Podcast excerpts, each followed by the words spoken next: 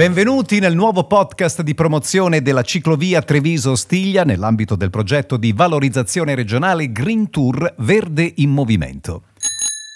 Il podcast che state ascoltando è realizzato da ASI SRL in collaborazione con la Federazione dei Comuni del Campo San Pierese, soggetto gestore della ciclovia e beneficiano di un finanziamento regionale. Questo podcast vuole essere un viaggio per raccontare e condividere i valori della pista ciclabile nel cuore del Veneto, che attraversa tre province, Treviso, Padova, Vicenza, e che nel suo lungo percorso di quasi 70 km offre servizi per il cicloturista come punti di storo, noleggio biciclette, hotel, B&B e agriturismi.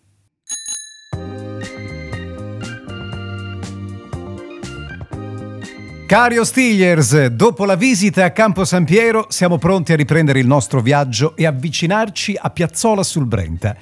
Vi accompagno a riprendere la ciclovia Treviso-Ostiglia. Venite con me. Seguiremo le indicazioni ufficiali, quei cartelli con la freccia di color rosso e l'indicazione I5 è proprio così. La ciclovia Treviso-Stiglia è indicata nel contesto regionale come itinerario numero 5 e la parola itinerario sta a indicare un percorso un po' più lungo rispetto alle escursioni e che nella cartellonistica sono poi indicate con la lettera E, seguite dal numero di riferimento.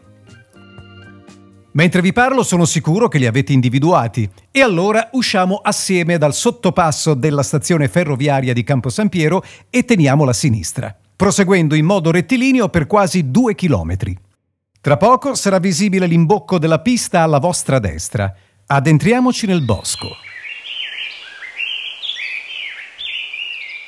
In questa traccia vi lasceremo passeggiare tranquilli. Attorno a voi si apre il piacere di immergersi nel silenzio e nel verde.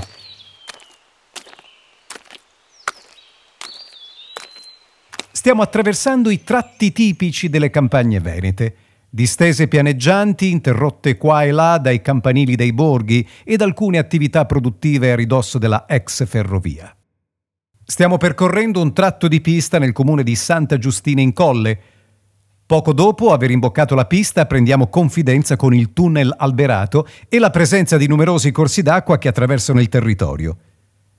Siamo in un'area di fiumi di risorgiva e il fiume Tergola che state per attraversare ne è un esempio. Nasce dalle risorgive della palude di Onara, una zona naturalistica poco più a nord, e scorre attraversando alcuni comuni della Federazione del Campo San Pierese, come Villa del Conte, Santa Giustina in Colle, San Giorgio delle Pertiche, Bronzola e Sant'Andrea di Campodarsego. È proprio in queste due frazioni che tra le anse del Tergola prende vita un parco artistico naturalistico davvero sorprendente. Si chiama Tergolandia. Merita sicuramente una visita, magari la programmate nella vostra prossima escursione. Che dite? Gli argini dei fiumi sono meta di piacevoli passeggiate a contatto con la natura Eppure c'è stato un tempo in cui le placide acque del fiume Tergola alimentavano le pale di decine di mulini. Attorno a queste costruzioni si snodava un'attività frenetica che riempiva l'aria del fragore assordante delle macine, degli ingranaggi e delle ruote posizionate sul salto d'acqua. Lo sapete che tra i fiumi a nord di Padova, quello a muovere il maggior numero di ruote fu proprio il nostro Tergola, dove sin dal 1261 si ricorda la presenza di mulini? È un'attività che ancora si può scorgere spostandosi di poco dalla ciclabile. Ora vi porto virtualmente a conoscere Nicola Benetello, titolare dell'omonima struttura, ex mulino nel comune di Villa del Conte. Il fiume Tergola, il fiume dai cento mulini, il più lungo fiume, per chi non lo sapesse, di risorgive della provincia di Padova. A monte di esso nasce anche il Piovego, un canale scavato circa nel 1400 che sfocia nel Brenta. Sia il Tergola che il Piovego hanno una cosa in comune. A Santa Giustina il Tergola scorre sotto l'Ostiglia, mentre il Piovego incontra l'Ostiglia ad Arsego di San Giorgio delle Pertiche. Da sempre vivo e rivivo e gioisco per le acque del Tergola e le sue cascate. Che mi diede tantissima, tantissima gioia nella mia passione fu una maestra delle mie elementari la maestra Clara Pintonello che nella quarta elementare eh, ci fece studiare il Tergola e le, tutti i mulini e le ville che costeggiavano questo bellissimo fiume. Veramente, veramente un bel fiume. Per quanto riguarda l'Ostiglia, ricordo con tanto piacere quando con mio papà andavo a, nelle zone di Levada e Piombino, eh, amante della fotografia e dell'ornitologia, veramente, veramente una boscaglia impenetrabile e ogni tanto sbucavo, sbucavano le stazioncine dell'Ostiglia e chiedevo a mio papà che cosa erano queste, queste stanzioncine, qualcosa mi diceva guarda Nicola, è una, è una ferrovia militare, una ferrovia militare che avevano usato durante la guerra. Poi venne a sapere che fu costruita nel 1922. Comunque le stazioncine vuote e abbandonate così eh, a me, bambino di 10 anni, veramente, veramente davano tanta, tanta, tanta mistero sognavo i soldati che passavano con i treni per andare eh, a difendere la patria. Un abbraccio a tutti e grazie.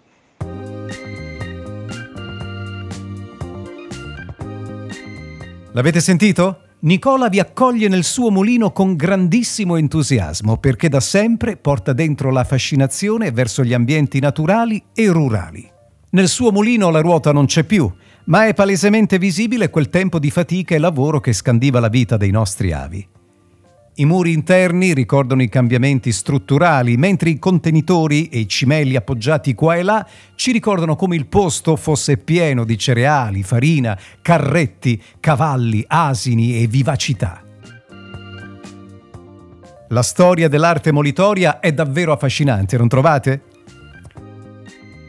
Ma è ora di rimetterci in cammino e proseguire in direzione Piazzola sul Brenta. Oggi voglio accompagnarvi fino al famoso ponte aperto nel 2017.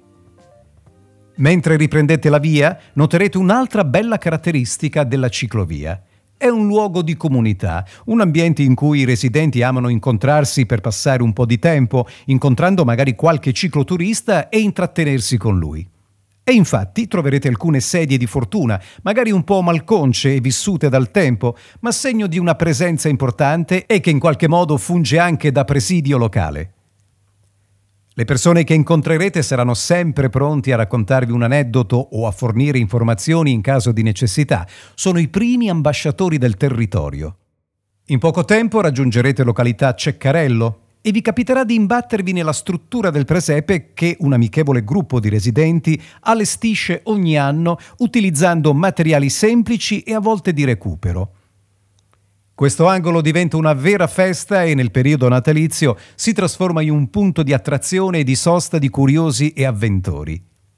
Se vi fermate noterete come la passione possa dar vita a gesti semplici ma di grande valore. Vedrete sbucare dalla staccionata le sagome di alcuni personaggi come quella di un pastorello o di una donna che fila, mentre nel recinto del pollaio troverete gli animali della corte. Il punto in cui vi trovate è l'accesso numero 39. Da qui vi suggerisco una brevissima deviazione per raggiungere l'Oasi Rossato, perché se aperta merita un detour. Verificate gli orari di apertura nel sito ciclabile trevisoostiglia.it. L'Oasi è un'area naturalistica di proprietà del comune di San Giorgio delle Pertiche, gestita dal gruppo Ambiente e si estende per circa 20.000 metri quadri, quasi metà dei quali occupati da due specchi d'acqua. La biodiversità presente rende l'Oasi un luogo di notevole valore naturalistico, che richiede particolare cura e attenzione. In quest'area isolata e pacifica, caratterizzata da centinaia di piante arboree arbustive, infatti, uccelli, mammiferi, anfibi ed insetti trovano un habitat ideale per vivere e nidificare.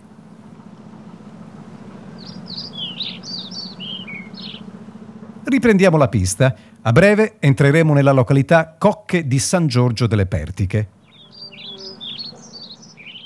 Qui troverete la vecchia stazione abbandonata, quella di cui ci ha parlato il signor Attilio nella prima puntata del nostro podcast, ricordate?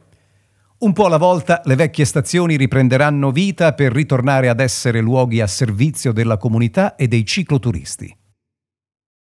La natura che ci circonda e questo silenzio ovattato sono un mix perfetto per rigenerarsi e ritrovare il proprio benessere. Sono i principi fondanti del progetto regionale Green Tour Verde in Movimento, che valorizza lo stile sano e salutare.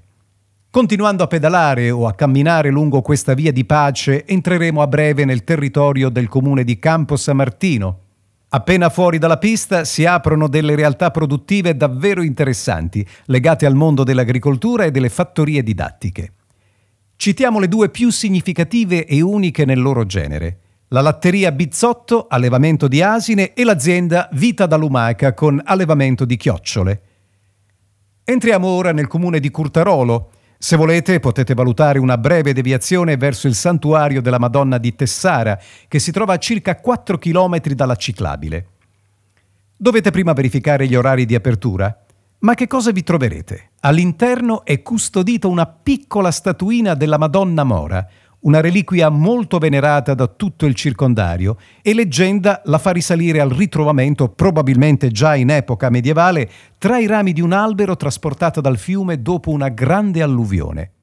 Se invece il santuario è chiuso, vi conviene proseguire lungo il tracciato della ciclovia. Abbiamo imparato ad apprezzare le sue caratteristiche, pianeggiante, alberata, su sedime proprio. Queste caratteristiche la rendono perfetta per essere percorsa da qualsiasi tipologia di ruota, sia essa quella di un passeggino, ma anche quella di una carrozzina o di una sedia a rotelle. In qualche modo possiamo definire questa pista ciclopedonale democratica, proprio perché consente a tutti di accedervi per godere della sua bellezza. Ci siamo? Ci stiamo avvicinando al grande ponte che supera il fiume Brenta. Fermati al centro per una foto. È il ponte più instagrammato della pista.